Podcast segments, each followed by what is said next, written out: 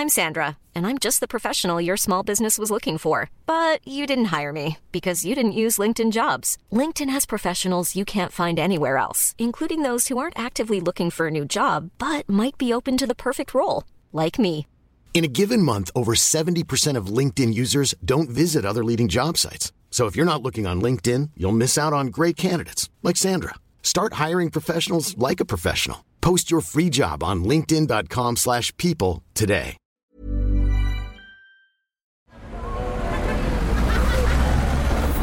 Podcast Network Asia. So, naiiyak na ako. Sabi niya, kung mo siya nakukubutter. Tapos biglang pinasok niya sa caps ko. Sabi ko, wait, what the fuck was that? Tapos parang buo-buo pa yung kuku butter. Tapos parang sabi ko, this is so... Tapos parang, pero, ang, na- ito yung catch doon. Kahit mabaho siya, kahit ganun ang lahat, kasi sa sex ang galing niya.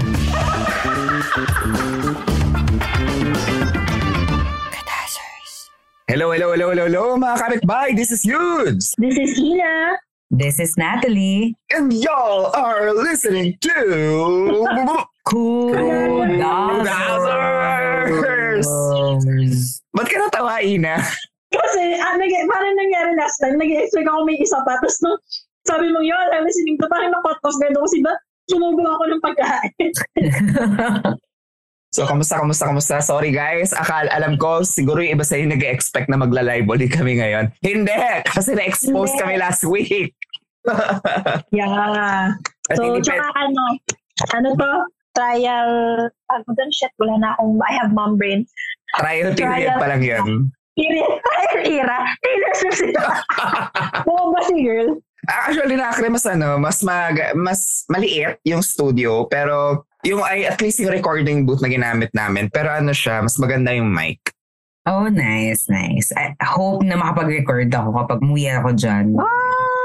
Uy, pwede tayo like ano, mag-fan. May fans pa ba tayo? So, may fans May pa ba fans pa tayo? ba tayo? Parang wala. baka, baka ano, yung magpa-meet up tayo, tapos lang hawin. Ah, guys, ano, pag umuwi ako baka naman. Di ba nga flop era na daw natin? Mm, Hindi ko flop era. Alam mo, babaguhin natin yan. I-revamp natin. Girl, it's the era of podcast. So, dapat nakikiano tayo. Oo, but for us to do that, kailangan natin i-purge lahat ng toxicity ng katawan natin. Ay, yeah. Ang ganda na Ano, Sa, sa, sa mga podcast ba, tayo yung Michelle fan era. Kasi di ba may ganon, mga YouTubers. Mm-mm. Tapos, ito sila, Tati, you do am I making sense? Sila James Charles, parang second wave sila. Tapos ngayon may Yeah, third yeah. wave ng influencers. Yeah, yeah. I get it. I get it. Pero like yung OG talaga is like sila, actually yun lang from the top of my head, si Michelle Fan, tsaka yung mga ibang Alam mo ate YouTube kung sino. OG?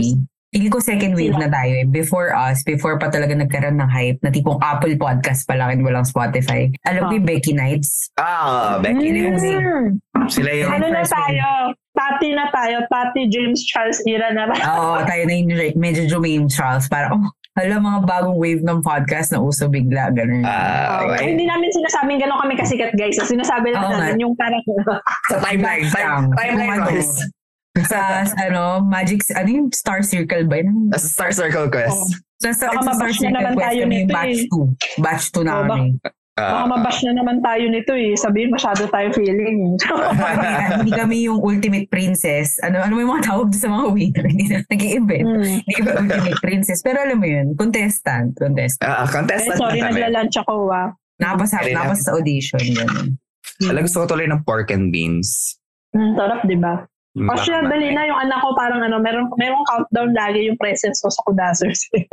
So, bali today, mga kapitbahay, pag-uusapan namin yung mga ah, toxic relationships that we've been in, di ba? Kasi medyo umaatikabo yung, ano, yung, yung buhay nila. yung relationships, kahit yung mga encounters. Oh, encounters. Mm. It could be vicarious or it could be personal experience. Pero mas maganda personal experience. So, parang hindi naman tayo nang lalaglag ng tao. Pero meron akong sample dati ng ano, sobrang toxic nila. Um, they were two girls na, inunahan ko na, di ba? Mabilis lang to. Ma'am, sobrang toxic nila. Alam mo yung tipong toxic na nasagasaan na yung isa sa kanila dahil ang lala nung away nila. Pero hindi ko maintindihan bakit talagang ayaw nilang mag-break mo. Parang, ate, muntik na mamatay yung isa sa inyo. Bakit, Ganon. bakit, ba't nasagasaan? Dahil nag-aaway in the middle? Oo, oo. Yeah. Actually. Ganon, ganon ka-toxic. Kasi yung malaking misteryo lagi sa toxic relationship, it's either ayaw mo i-let go, Yung gano'n, kailangan natin masagot yung mga gano'n. Hindi naman Oh my God, required. marami pero- akong mga contribute dyan. Kasi parang feeling ko, sa self-healing journey ko, tinatry kong intindihin yung sarili ko. Bakit ba ako puro papasok sa ganitong relationship? Lalo na previous. So anyway, wala, wala. Ah, siguro start ko sa iyo, Natalie. Baka may ano. I-open muna natin Pandora's box, no? Okay. Medyo parang yung Pandora's box ko, biglaan yung open, yung biglaan yung labas sa sinasabi. Hmm. Sure, go lang. Sa toxic relationships, actually, dun ko na-realize na parang iniisip ko nun dati, baka naman malas lang ako, tapos yung mga lalaking ginajowa ko, medyo may saltik ng konti. Kasi in- iniisip ko pattern siya eh. Like, yun talaga yung sinisip ko eh. Tapos, isa sa encounter ng toxic relationship na napasukan ko is, eto nga, sa dating ko sa Amerika, dito ko na nakilala yung mga pinaka-unhinged na tao. I swear. Bakit ang dami, no? Hindi ko sorry no offense. ah. Like, they all have issues. They Hindi, have, they all have issues. Ano ba tawag doon? Racist ba yan? Pero parang ang weird lang na ang unhinged minsan ng mga.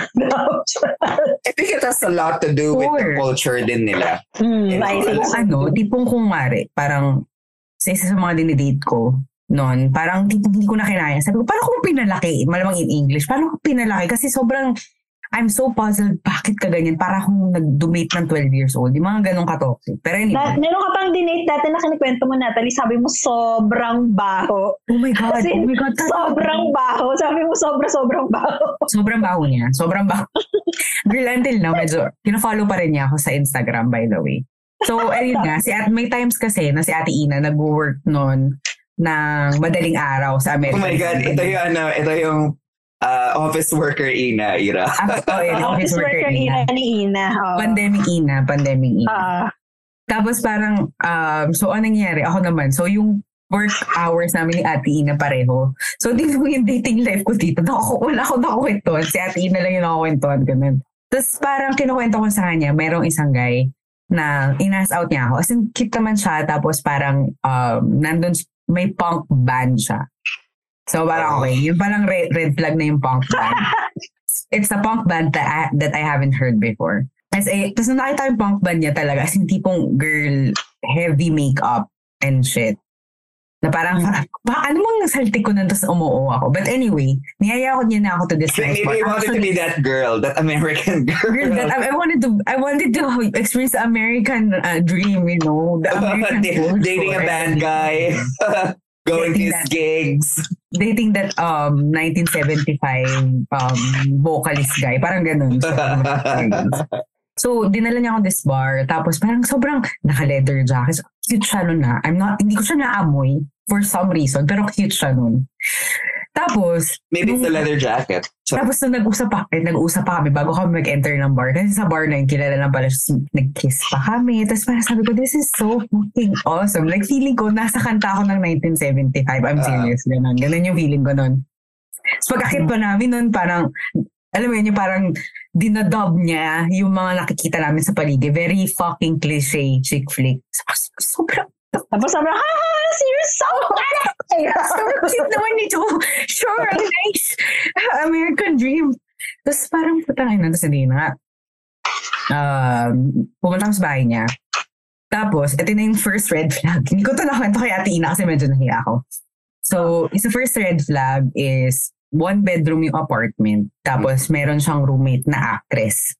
Yung actress may jowa. So, okay, hindi niya jowa yun. Pero yung part niya sa apartment is yung roommate niyang girl, may sarili silang room ng jowa. Tapos siya, may divider sa sala. Tapos, may kutsyon na manipes. So parang ako, wait, saan tayo magsisex? Medyo, medyo nag-stop na yung puso ko.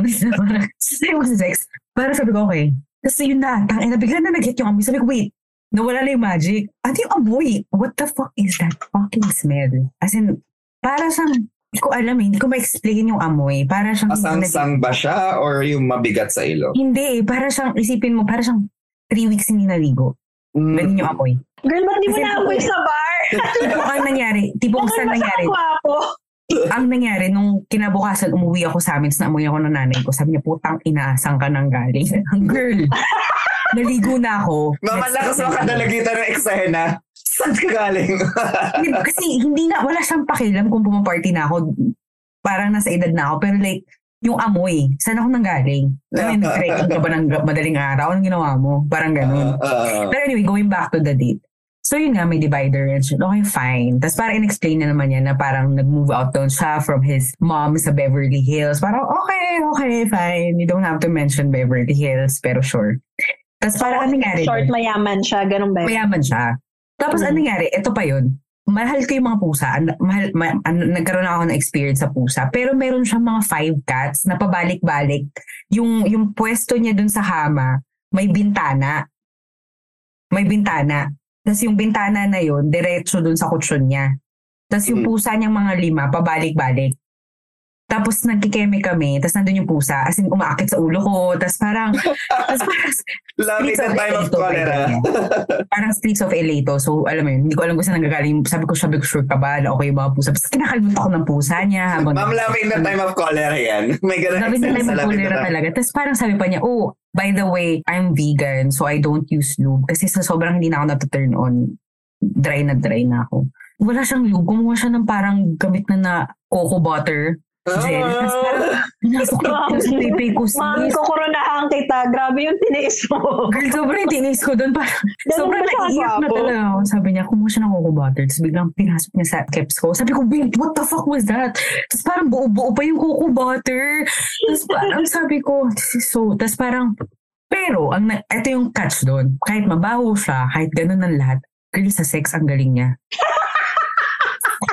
As in, parang, nung gabing yun, parang dry ako nag-orgasm. Mm. Kahit cocoa butter yung ginamit namin. Kasi ito yun ah, mabaho siya. Nilait-lait ako ng nanay ko at ng kapatid ko pag uwi ko na tang inasangan ng galing, pumunta ba sa kanal. As in girl, ganun yung amoy ko. Tapos nag-stick yung amoy na yun for days. Tapos nung tinext niya ako nung weekend, gumo pa rin ako. Hello. Yung may cocoa butter ulit ako sa pepe ko that weekend. Girl, paano, paano ka nawala sa haze? I mean, paano ka, naka, paano ka kumawala na na-realize, so tayo na hindi to worth it. kumawala ako sa haze nung one time umuwi. Parang nakatatlong labas naman yata kami or apat. Tapos umuwi yung roommate niya na actress. Tapos nung umuwi yung roommate na actress, nakahubad ako. Tapos lumabas siya nung naka, nag, nagtapal siya. Tapos parang pinapakilala, oh by the way, this is Natalie. Tapos nakahubad ako. Tapos may cocoa butter. Tapos like, hindi na nila ilaw ng sala. Tapos parang ako like, fuck, no. I'm 30. I'm almost 30. I can't be doing this shit. You had that carry moment. You, you were looking for moment. coffee. Is there coffee? And then walang coffee anywhere. Ito ba Yeah. yung parang final straw? Final straw ba ni Carrie yung umihi siya sa CR tapos walang walang Hindi may dinate siya na immature na guy. Tapos ang final straw niya is dumating yung mom. Naalala niyo ba yun? Yung nakatira siya dun Tapos sa... ano, may weed na nahuli. Tapos sinisi niya si Carrie, nagdala. Oo, oh, si, si si Karen. Ah. It's Karen. Like, what the fuck? Hindi, pero may Oo, ano ano pa, niya. during the first season, you know, parang I think that was the second or third episode. Parang she was dating mga early 20s na mga guys. Tapos, you know, they were living in a dorm, ganyan, ganyan. Or apartment na shared, ganyan. Tapos parang akala niya super adventurous niya. Yeah, yeah, yeah. Until nung Actually, along the way nga, nasasagot na natin yung mga tanong natin. Para siyang adventure. Parang, shit, this is so dangerous. Yeah, yeah. And I think kasi ano, parang I also feel that it's this is something na na-experience din ng mga around mga, mga, mga nasa later 20s sa mga early 30s wherein nawawala na yung allure ng mga early adventures natin. Yeah. oh. Alam mo yun, parang that's something I also experienced din sa mga, uh, uh, not, not on a romantic level relationship, the dating scene, pero sa mga person, sa mga, you know, friend circles ka na parang, ah, okay, I'm already too old. I'll let the kids have their fun. Meron ako, dati kasi di ba nagbo-board ako sa UPV. Di ba nga, yung, yung life story ko na bumalik ako for a while sa UP. Tapos syempre wala na akong kabatch doon. So yung mga friends ko at that time, ay mga dalawa na kabatch ko, na nandun din kami sa boarding house.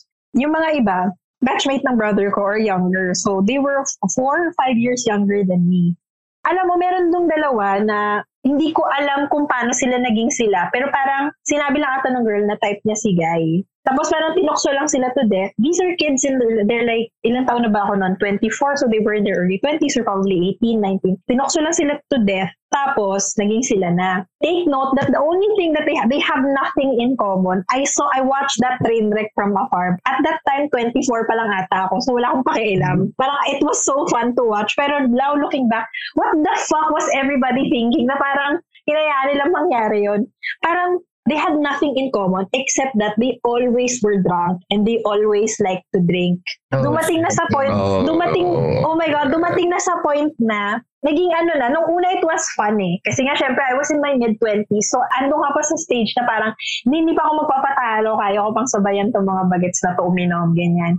So, it was fun. At aminado ako, it was really fun at first. Na parang, shit, lagi kaming lasing, ganyan, ganyan, ang saya-saya, ang saya-saya. Tapos alam mo yung parang silang dalawa, they were so sweet paglasing sila. Pero when they were sober, my God, as in, away sila ng away, napaka-petty ng away nila. Tapos yung to the point na yung girl, malayo yung bahay niya eh. Literally sa kabilang isla yung bahay niya. So every time that she needed to go home, kailangan niya sumakay ng barko. Hindi ng barko, parang maliit na bangka. Yeah. Pero dahil yeah. nga ganun sila, dahil nga ganun sila ka-toxic, halos di na, hindi na umuwi yung girl, pinapahiram ko na lang siya ng mga damit, ganun. Nag-spiral down talaga yung relationship nila.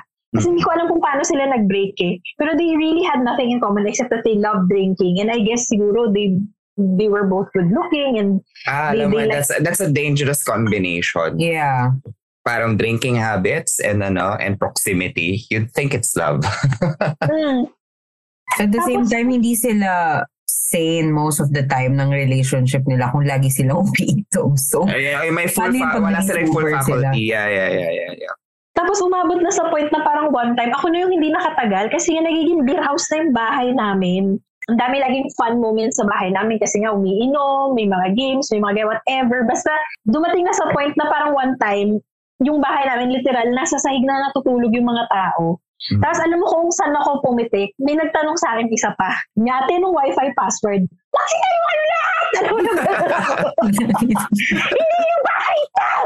ano, galit na galit talaga ako. Kasi parang bahay aliwan na talaga yung bahay namin. Tapos hindi ko alam kung paano nag-end yung relationship nung dalawang yon. Pero eventually they did. They did break it off. Kasi sobrang toxic talaga nila. Talagang they were really, really so sweet pag lasing sila. And then they were just so awful to get. As in, lagi sila nag-aaway. Lagi. And Mhm. parang laking misteryo sa akin. Sabi ko, bakit ba ganito? Why are they? At first, it was so fun. Tutuksiin mo sila, tapos ang cute-cute nila together. Tapos eventually, kahit kami, lahat kami napagod na. Parang ano mag-away na naman sila. Parang ano yun eh, we, parang those experiences, you can only have them, as you grow older, you can only have them in doses na lang. It cannot be a full, Yeah. a full-time job. Unlike when you're younger, when you're 20s, 21, early 20s, you, you have the energy and you have the, what do you call this? You have the patience for it.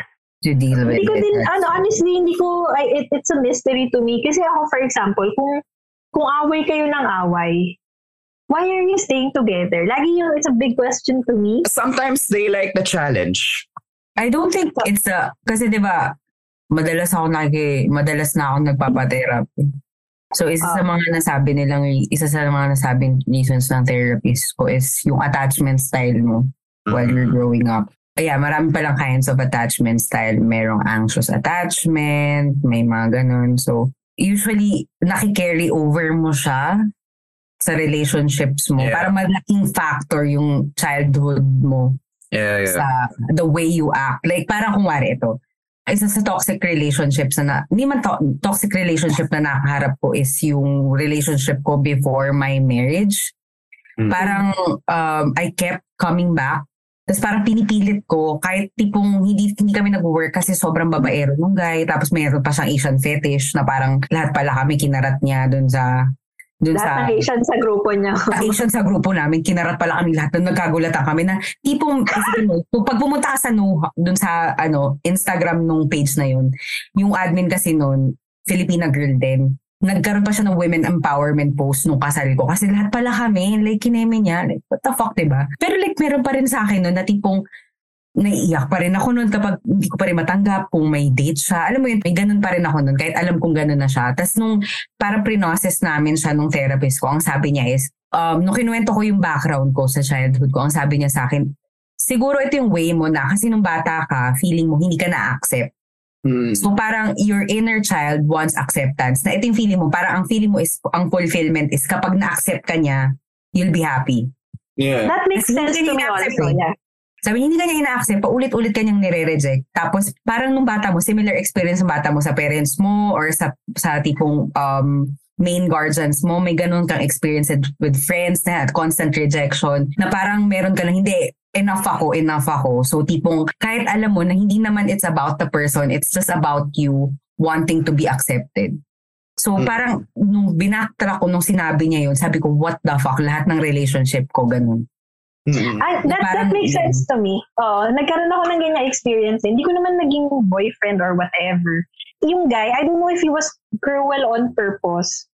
Or baka siya, eh, obviously may issue siya. Parang feeling ko, tinetest niya kung gaano kalayo yung gagawin ko and another friend that like him. Alam mo yung minsan outrageous na yung mga hinihingi niya. Tapos parang dumating yung point na dati, sinusto, friendster pa to, sinusto ko yung friendster niya. Tapos pag may kasama siyang girl, sobrang kirot. Tapos parang pinipi, alam ko naman na gusto niya ako, I think, kakapalang pa ako, alam ko naman gusto niya ako. Pero yung sobrang toxic kasi, yung pinupush niya yung limits, kung ano yung pwedeng gawin ko for him. Mm-mm. Oh shit. Tapos bibigyan niya ako ng crumbs na, kunyari, yung mga outrage, paano, nakwento ko nata to, yung grabe ka outrageous yung mga hinihingi niya na dorm pa to, so parang lutuan mo kang pagpansit kanto, tublahan mo ko ng Milo, tapos ginawa ko na, di ba?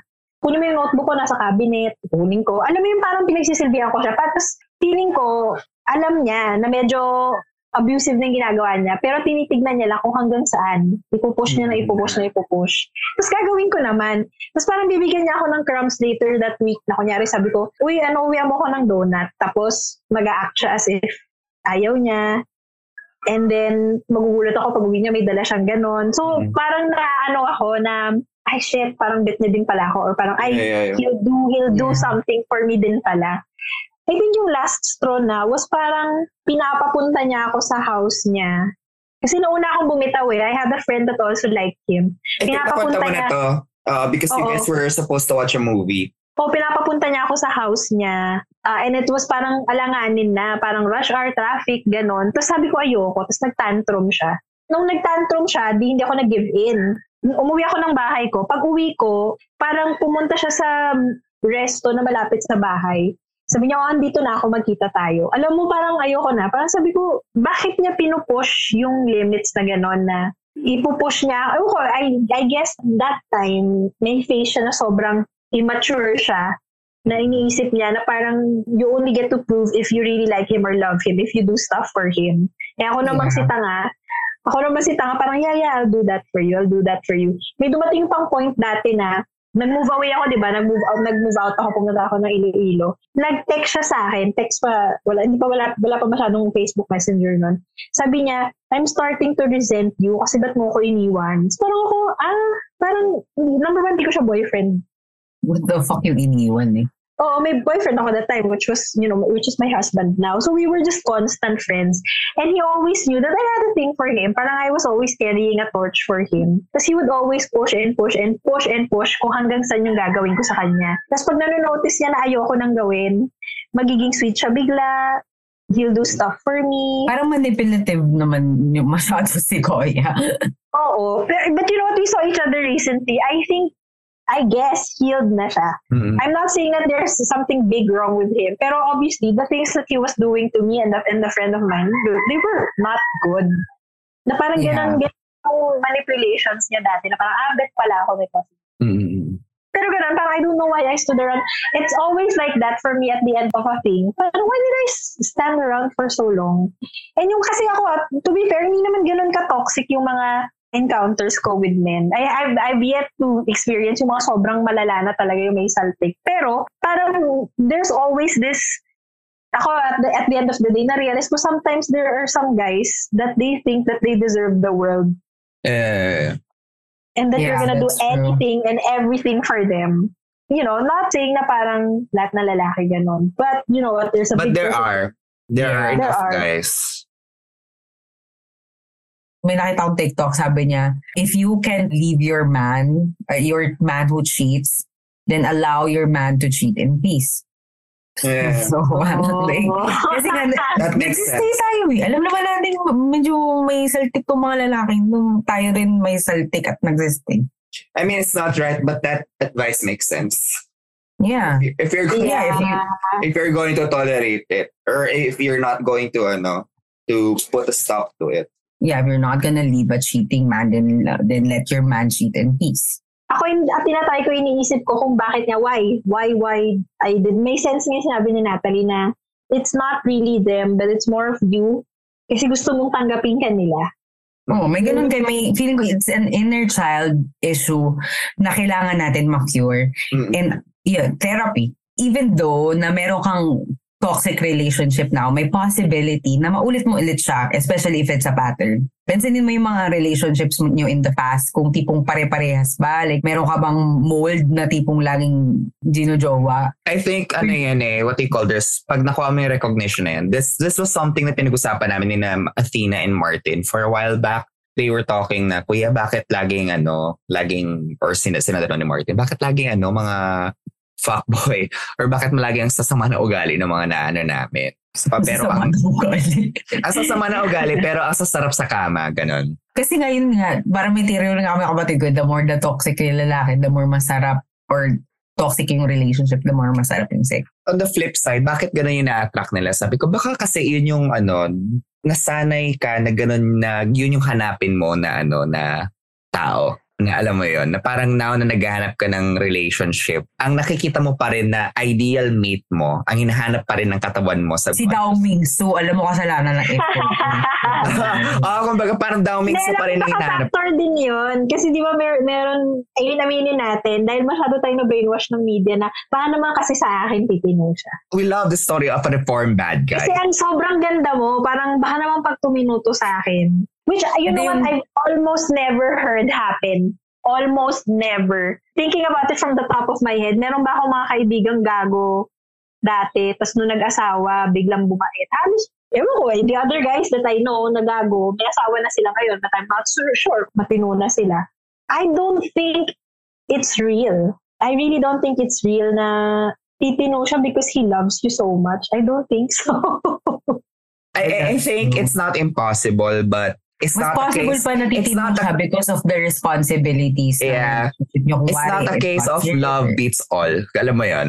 yeah, it's not all. love eh. Parang hindi ka, eh, parang ganun ako kadalisay, babait siya sa akin. Kasing dalisay ako ni Sailor Moon. Ate, hindi totoo. Walang ganon. Walang ganon. Hindi, hindi babait or hindi, you know, somebody who's always been so toxic, they need to sort that shit out on their own. It's Yeah, not gonna be you. Kung di mong like open yung guy to to therapy or to self-healing, then why not? Pero tipong... A- alam mo, meron akong friend na, Possible. well, obviously, hindi ko na siya friend ngayon. Hindi niya na ako kinakausap. Hindi niya na ako kinakausap kasi sobrang toxic niya dati sa girlfriend niya. Yung girlfriend niya, friend, friend din namin, tapos sobrang catch. Parang, ang ganda, matalino, tapos ano siya, parang dalagang Pilipina pero palaban. Yeah. Parehas pa sila ng religion.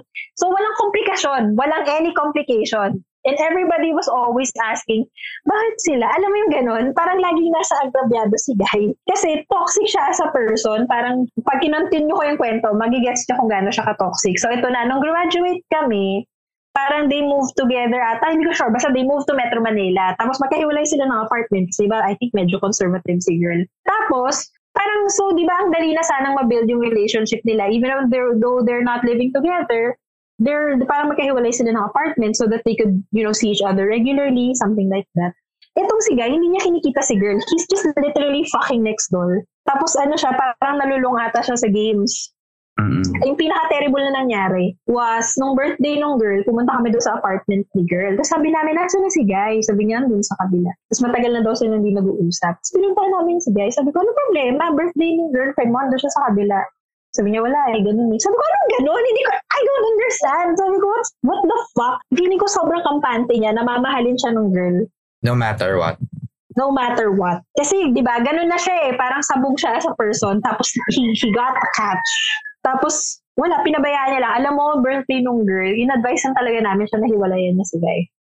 And they did, hiniwalayan siya nung girl. Sabi nung girl, siguro mahal siya ng girl, sabi ni girl, cool off muna tayo. Pero eventually, nagulat Tagal, kami. tagal, late. tagal ko na hindi Ah. narinig yung cool off. Cool off, di ba? Cool Ang tanda. Cool off. So, mag-cool off daw muna sila. Tapos magulat kami parang next year, may ibang, may asawa na si girl. Tapos nasa ibang bansa na siya. Sobrang flourishing talaga yung buhay niya, thriving. Alam mo si Guy, parang nagulat kami, siya pa yung may audacity na hindi kami kausapin.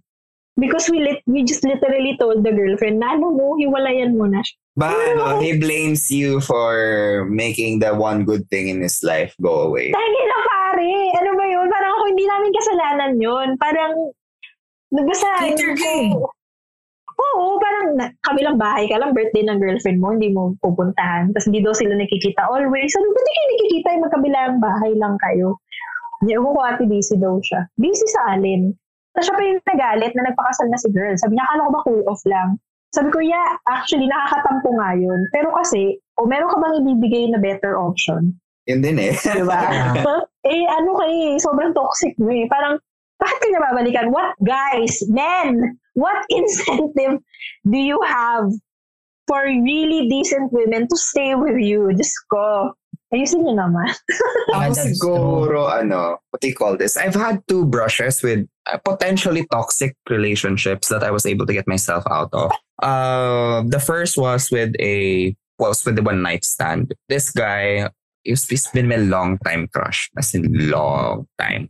When I say long, uh, as early as college. College pa lang, I was already admiring his work and stuff like that. And then, jumpstart mga 10 years later, we were able to meet each other by by circumstance. No, when we met, yung person na nagpakilala sa amin did mention that he was interested sa akin. And around that time, I was already separated with my ex, no? Kahit kami pa nung ex ko, he would already message me, no? Stuff like this and that, this and that, this and that. Magpaparamdam siya. And ako naman, you know, since crush ko siya, at alam din naman ng ex ko na crush ko siya, you know, nagre-respond lang ako. But it was never really anything serious. And then always and always, whenever we would talk, he would always be very cheeky about things. Na parang, uh, parang, for example, no, makita ko, mag-story siya. Sabi ko, oh, that's nice, keme-keme. Parang, oh, you, you renovated your room. Sabi niya, yeah, I got a new bed, very strong. May mga ganang ano siya, pandar siya. Ano? New bed, ano? I got a very new Very bed. strong daw yung bed. Very, very strong. I Oh, want, may I, mga innuendos. Ah, ah, parang I've- been wanting to test it out. Sabi ko, "Eh, I'm pretty sure. Tapos ako naman, di ba, sabi ko, Eh di, eh di tumalon ka sa ibabo ng bed mo. Siyempre ako naman may a- ako naman I pride myself na kaya kong sabayan yung mga ganun without really alam mo yun without really playing into it sabi ko na eh, just being polite sabi ko you'll find a suitable way to test it out okay. and this goes on for a while and it, it, it was nothing serious no it was just cheeky fun. And then nga yun, nag-break na kami ng ex ko.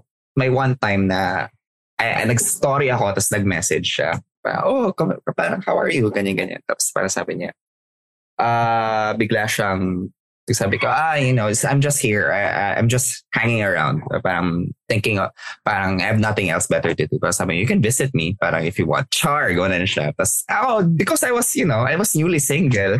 And this was a time when Natalie was, you know Natalie and Ingrid, you know, and Athena were all hankering me na to try out stuff. So I did. Ko, sure, why not? So, ah nag, ano kami, na I went to his house and then stuff happened. And then parang nung ano na yon after nung night na yon so I went home, you know, nag-message pa kami every now and then. And then he never responded na. And then I realized na, oh my God, he was just waiting for that chance. He was Ah, that, so gusto ko lang talaga niyang i-bed. uh, um, ah, okay. no, and alam mo yun, oh, maybe I was toxic. Maybe I was the toxic one that because na, na, na, napakwento din ako that night now. But you know, I realized na there's truth in that ano, in that saying that never meet your heroes because always and always you will have that kind of expectation or your expectation will be broken at some point or another. And then I then I realized na okay, I just needed to experience that once and thankfully na-realize ko kagad na, you know, eh, because I was following him for so long, I recognized yung patterns niya. He was jumping from guy to guy. It's not necessarily a bad thing, no? But then I realized, that's why. Parang, he's just really in for the adventure. And I was thankful na for a while, sabi ko, my God, papayag ba ako na one-time thing lang siya? Because ano na eh, yun na yung chance ko eh. Tagal-tagal ko na siyang crush eh. This could be it. But then, as early as as early as hindi siya nag-reply and then na, na-realize ko na parang my god why am I hankering for his attention so much no as much as I do admire him and I do adore his work it's not enough for me to be to get myself into that kind of situation wherein I feel like I will be waiting on him on at any time I'll I'll be at his beck and call I was lucky then, but you know, this other story, uh, I kind of got immersed to it a little bit more than yung sa other guy. So this was after him. I met this guy through a dating app, no? And it was okay. It was fun. We had fun, no? At around this time, this was the time when I was juggling theater, I was juggling MA, I was juggling work. I was busy with a lot of things. And, you know, while I appreciated yung, you know, what, what we were doing, it was fun. Uh, it was exhilarating. At the time, I wasn't really ready to jump into a serious relationship, but I could see that he was. We got into talking na parang, so what do you want right now? Sabi ko, mm-hmm. Sabi ko, to be honest right now, uh, I just got off a very long relationship and I don't think I'm particularly ready to be to be to jump into another relationship right now. So now uh, let's just it's not a no label thing, but let's just have fun. Para right now things are good. Mm-hmm. It's not complicated. We get what we need on the basic level. And then I agreed to it. Parang, oh, sure, sure, sure. Sige, sige. And, you know, for a while we got nagme-message kami. But then kasi Natalie, Ina, alam niyo ako, di ba? It's two things. It's either ang bilis ko mag-reply or I do not reply at all. Yeah, well, that's true it's there's no in between. There's no there's no balance doon sa pag ano sa messaging ko. Umaabot doon sa time na parang magte-text siya ng umaga na, good morning, ganyan ganyan. Tapos ako magre-reply ako, makakapag-reply na ako mga hapon na. Tapos in between makaka-receive ako ng message na may ginawa ba akong masama? Naiirita ka na ba sa akin? Alam ko nakakairita oh na pa. Na ang daming text na parang sabi ko. Tapos magre-reply ako ng hapon na parang no no, it's not it's not you, no? nasa event ako kanina. Nasa trabaho ako. I was talking to other people. I was talking for to work people. So I couldn't reply. And then, you know, at first it was okay, no? Parang, okay, mm, parang, hmm, it's not... Una kit pa eh, kit pa. Oh, bothered uh, siya. Bothered siya. But then, umabot na siya dun sa point na got really irritating na parang, dude, sinabi ko na we're okay. We're okay. There's no problem. I'm not mad at you. It's just, I have work. Parang, you have work, hindi kita inaano sa work. I understand that you want to talk and that's okay. But if I have the time, di ba? Kung pwede naman, eh, madali lang naman sumagot. Pero it just so happens na hindi. Yeah. Until umabot na ako sa point na, alam mo sabi ko, dude, if it's going to be like this, I don't think we should continue because I think you're looking for something that I cannot give right now. And I'd rather na, I'd rather be upfront to you about it now than make you, alam mo yun, mag-wait ka for yeah. stuff. Make you think na, you know, you know, at first, eh, parang I understand. And then, the day after no, kinagabihan, bigla akong naka-receive ng text message. Andaya mo, ganyan. May mga ganun message siya. Andaya mo. Mga mahabang message na lasing. Hindi, ano siya. Hindi siya mahaba, hindi siya mahaba at first. Parang ano man, patches, patches lang siya. Andaya mo. Tapos sasabihin niya, ha? Sabi ko, tas lasing ako, kami I could see. Tapos parang, tapos bigla niya sabi, nasa Pasay Rotonda ako ngayon. Hindi ko alam kung nasaan mismo. Pero ang daming sasakyan. Bigla siya nag-message ng ganun eh. Saan siya uminom sa Pasay? Saan siya uminom? The fact na ganun pa lang yung message na sobrang toxic na yun, run. Ma'am, ano yan? Yan yung mga sad boy toxic. May mga toxic na ano eh. Yung actively toxic sila that they'll do terrible things to you and you keep on accepting it. Ito yung other side ng toxicity na parang gusto nila maawa ka sa kanila. Pero Ma'am, toxic din yun. Yung parang wala silang uh, ginagawa actively. They're, they're not hurting you. Pero pinapalabas nila sa ikaw ang nananakit sa kanila. Yeah. Later on, later on, nalaman ko yung full story niya.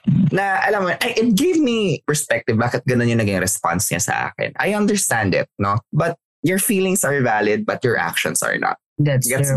But yeah. I, un- I understand that you're hurt. I understand why you feel this enormous sense of rejection and all that stuff.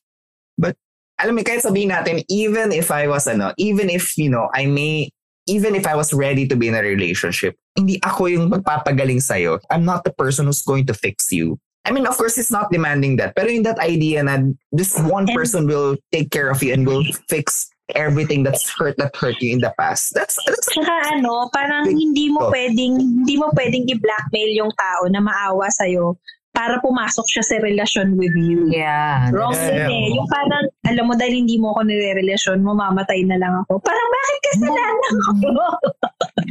Tapos ma- ano, tapos, pag binasin mo, in a month, buhay pa sila, di sinungaling sila. gago. Men, hindi, pero ba't buhay ka pa? Hindi, pero nag-usap kami ng matagal noon. And then, nung nakita ko na, oh God, um, it's not going to work ako lang. Alam mo ang ginawa ko? Tinawagan ko family niya, yung sister niya na parang, I'm dating her brother. and this is the situation. I didn't want to involve you, but kasi ano eh, danger na siya sa sarili niya eh. And I think, hindi lang ako dapat yung magbubuhat nito nitong burden na to. I understand that I have to talk to him and I will talk to him but at the same time family intervention ang need na to. And then alam mo yun, nag-usap naman sila. Nag-usap sila and then nung kalmado na kalmado na siya, nag-usap ulit kami for the last time. Na parang sabi ko na I eventually had to apologize na I'm sorry I couldn't be the person that you wanted me to be for us. But at the same time, I don't think it's fair for me to jump into a relationship with you na awa yung naging primary motivation ko to start the relationship.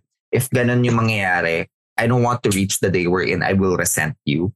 I, I guess I'm just thankful that we're in uh, we're in good terms naman na now, no? He sent me a letter nung last time namin nakita. And then I responded to him, I'll keep you in my prayers. Parang sabi ko, may the wounds of the past, you know, heal, heal eventually for you. Eh, Sabi ko sa kanya. If you need someone to talk to, I can be that person for you. But not more than that. That's the best I can offer. Said, we're still in good terms. Nag-message siya sometime during the pandemic. But, you know, it never really went beyond that na. Isa nga sa mga kwento ko before, I think one of the skills I'm thankful for is I don't need to experience something directly in order to learn something from it. Yeah. Para I just need to hear the story or I just need to see it. And then I'll pick up the lesson on my own. So when it when it does eventually happen to me, I have more or less something to guide me or to, you know, parang to get me out of the situation or to help solve the situation. Yun lang yun. I think I'm just thankful na, maag, na natutunan ko siya kaagad. I'm not saying na perfect yung situation ko, no? In relationship, baka kaya ko siya, pero I think sa friends, baka it's taking me a while din to get out of not the best situations. Na alam mo yan. I'm pretty sure, Yeah. I'm pretty sure. Hindi, hindi foolproof yun ako, yung instinct ko pagdating sa ganyan. I, I really think part of the reason why we do engage ourselves in, you know, toxic relationship, even if we do recognize it's toxic, is because, gaya nga na sabi ni Ina, it's that heavily romantic thought that if this person can change, if this person will change, he can change for me, or that person can change for me. It's a terribly romantic idea that we always hold deep in our heart that we're that special or we're that terribly unique individual. I can change him. uh, to be able to, you know, force a change upon this person. They will change for themselves or not at all. That's true. That's true. A nice meme was who wrote na you cannot save a person. You can only love them until they save themselves. I think we also misconstrue the concept of love there. Love is not always I will stand by you through thick and thin, through your worst and bad. Sometimes love is choosing to step away while the other person sort themselves out. Yeah, that's true. Ako naniniwala ako doon na that's also love because hindi may enable yung destructive, self-destructive or destructive behavior. You're stepping away in order for them to realize na, na man, you're pushing people away. You're pushing the people that you love away. No, that is an idea that's easier said than done, than done eh. Parang, ang daling sabihin na, hey, if you know it's toxic, why don't you just step away from it? Hindi, it's, it's hard because human feelings are involved. Emotions are involved. Yeah. Like, kuwari, kapag nanonood ka ng movie and you see some something similar sa, sa situation or sa story, Mhm. parang ang bobo naman yan, bobo naman ng character. Kapag nandun ka, nag-relieve eh. Like, hindi mo alam. Siguro, it would take a fully mentally healthy person to step away kapag meron palang hint ng ganun. Pero I don't know if feeling ko meron tayong sari-sariling traumas na nag na nagaano sa atin eh. Kung bakit I mean, tayo ganun.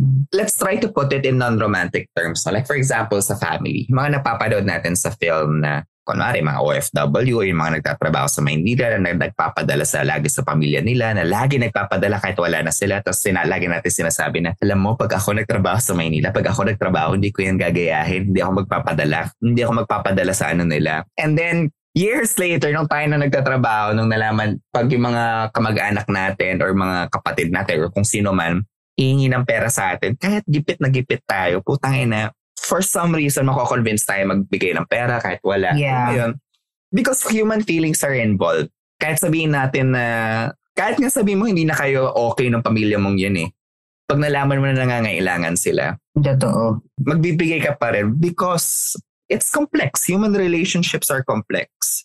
And I think that's one of the part of the challenges of being alive. No? That's part of the challenges of being human is to be able to untangle and figure out what those relationship means and, you know, and how to make best use of it or make sense of it. Like, for example, my brothers and I have a very complicated relationship. And I can't say na, I'm divorced from it because I also saw na kahit gaano ka fractured yung relationship namin now, yung hindi kami mag-uusap, hindi, nila, hindi kami mag-chat for almost a year. Pero nung nalaman niya na, what do you call this, nagkakaroon ako ng health problems, nagulat ako mi. Tumawag siya, asan ka? Pupuntahan kita. Tapos siya mismo yung nagdala sa akin sa hospital. Siya mismo yung nagdala sa akin sa doctor. That was the first time na nag-usap kami in almost a year. I can't say na I'm the right one in the situation dun sa away namin. There are non-negotiable values there na alam ko ako yung tama. But at the same, I, I also feel na I could have been, you know, dun sa away namin, I could have been more gracious. Pero alam mo yun, I'm pretty sure he considers me toxic. But you know, because we're family, that went away. And babalik tayo dun sa pinag-uusapan natin kanina Natalie, di ba? Para tinatanong, bakit, bakit kaya ang daming unhinged tao just sa America? And I think a lot of it has to do with culture. It's that sense of very individualistic culture. It's both Yeah. good. Has, it's also double-edged. It's good because you're, you are able to maximize yung mga choices mo for your own, no? I mean, if you have the money for it, the sky's the limit. On the other hand, ang hirap din na buhay pag largely individualistic din yung ano mo, yung way of life mo. But that's just me. That's the way I see it. Parang after so long, I can fully say that I can make it on my own. Parang I need to have people around me. Hindi pa rin nasasagot yung tanong bakit masarap kasi yung mga toxic. Actually, feeling ko kasi it takes a little bit of crazy in you. I think it's the sense of domination. Yeah, hindi. I think may- mayroong kailangan na saltik ka para ano eh. Para masarap eh. Like tipong pag nagsisex kayo tas in the zone, may kailangan pumitik sa utak mo para boom, go. Gets I understand that too. Kasi I understand that. normal. Nakip napansin niyo ba? Yung mga, I don't wanna, let's not say call them normie. Yung mga tipong, um, alam mo yun, yung parang gusto nila yung conventional way of life. Na, yung normal mag-isip. na parang pamilya, anak, ganito. Yung, ano sila eh, tipong vanilla. Medyo Mm-mm. vanilla sila. I- Na I parang understand. missionary, love. Pero feeling ko it takes a little bit of, pa, kailangan mo maging unhinged a little bit para sumarap yung sex. I don't know. I think it's because you're always teetering on the brink of life and death pag andun ka sa mga situation na yun. Parang siya is a Yeah. roulette. Am I going to get orgasm or I'm going to get murdered? I think it's that thrill of it eh. Puts you on the edge and leads to fantastic orgasm. But I think that's just me. But I also feel it's the sense of domination. Pag lagi kayo nag-aaway, putang ina, I'm dominating you. I'm winning this one. I'm winning this one. It's that sense of competition. At That saka di ba pag, pag, pag kunyari lagi kayo nag-aaway, kahit sa akin hindi competition eh. Pag lagi kayo nag-aaway tapos nagsisex kayo, there's always that feeling na I don't have a toxic relationship, but I do I do notice that after having a fight, once you have sex, it's fucking amazing. It's because parang parang after that really really high energy fight, ang taas mo rin ng energy mo eh, and you still love this person. Yeah, yeah, So yeah. pag And it- nagsisex kayo, parang emotions are "Ah, heightened. ina, mahal kita! Huwag na tayo mag-away!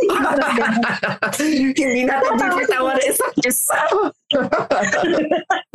Alam mo yung kanta ng Robbers, yung 1975. Ano yun? Parang about sa toxic relationship eh. Yung, pero parang yung pag ganun daw, di ba? Aren't you robbing yourself both ng happiness? Kasi hindi niyo pinapakawalan yung sarili niyo, tas cycle lang siya, tas ulit-ulit. Well, that's I think that's one way of looking at it. No? If you're looking at it from a very clinical point of view, from the outside looking in, that may be what we think. No? That madaling ma-infer yung ano, yung ganong hypothesis. But at the same time, like I said, emotions are involved. When you are in the middle of the storm, it's easy to get lost in it. Parang you'll take whatever plank or whatever debris na pwede mong kapitan para lumutang. Yeah. So sometimes you sustain each other and sometimes, you know, it's like that. But I think the best people who can decide for themselves are those that are within the situation. I think andun lang lagi siya. eh. That's why I always, pagdating sa mga ganyan, whenever I see toxic couples, uh, I always, I try not to touch it with a 10-foot pole. Parang let them sort themselves out. Parang if you're old enough to be in a relationship, you're old enough to settle it on your own. Yeah. Parang I think yun yun. But at the same time, you know, eh, andun din naman yung it doesn't hurt to offer a helping hand, to throw a lifeline dun sa kabila. But only if they need it, only if they want it. But I guess there's a lot of reasons, no? It kung bakit ang sarap-sarap makipag-sex pag toxic yung ano, pag nasa isa kang turbulent na relationship, no? Sometimes it's the heightened emotion, sometimes it's that feeling of life and death, sometimes it's adrenaline, it's a lot of things. Sometimes it's the romance of it all. Parang, my God, our sex life is going to conquer all. and at the same time, you know, that's the reason why Plato called love as ano, as an afflict, dangerous affliction because it it blinds you from the ano, it blinds it is blinding. We've been there. We've been Yeah. there. I think okay tayo sa topic na to. Kaya na ba kayo? Char. So far, lahat naman tayo medyo healthy yung relationship. So, Guess. Thankfully, thankfully, yeah, yeah, yeah. So, ayun mga kapitbahay, kung nag-enjoy ka sa kudaan namin today, uh, kung may gusto kayong i-share, feel free to tag us, message us about everything is at Kudazzers. That's K-U-D-A-Z-Z-E-R-S. And we'd like to give this chance to thank Podcast Network Asia. Thank you for being a non-toxic partner to us all throughout this No, year. thank you, podcast. Thank you, thank you very much. Maraming maraming salamat. And guys, if you also if you're if you like topics like this, um, we're suggesting to give our co-affiliates a listen. Just check out Podcast Network Asia's website to see all of our affiliates. No. Anything else? Big shout out to Athena and Sari. Sari, break a leg sa rehearsals. Athena, break a leg sa pagpapahinga. You need it, no? After so long, makapagpahinga ka rin. Take your chance. Take your time, no? Yan. So I hope nag-enjoy kayo mga kapitbahay. Ah, maraming maraming salamat. And yun lang. Again, this is Yutes. This is Ina. This is Natalie. And you all just listen to Cool Dazzers.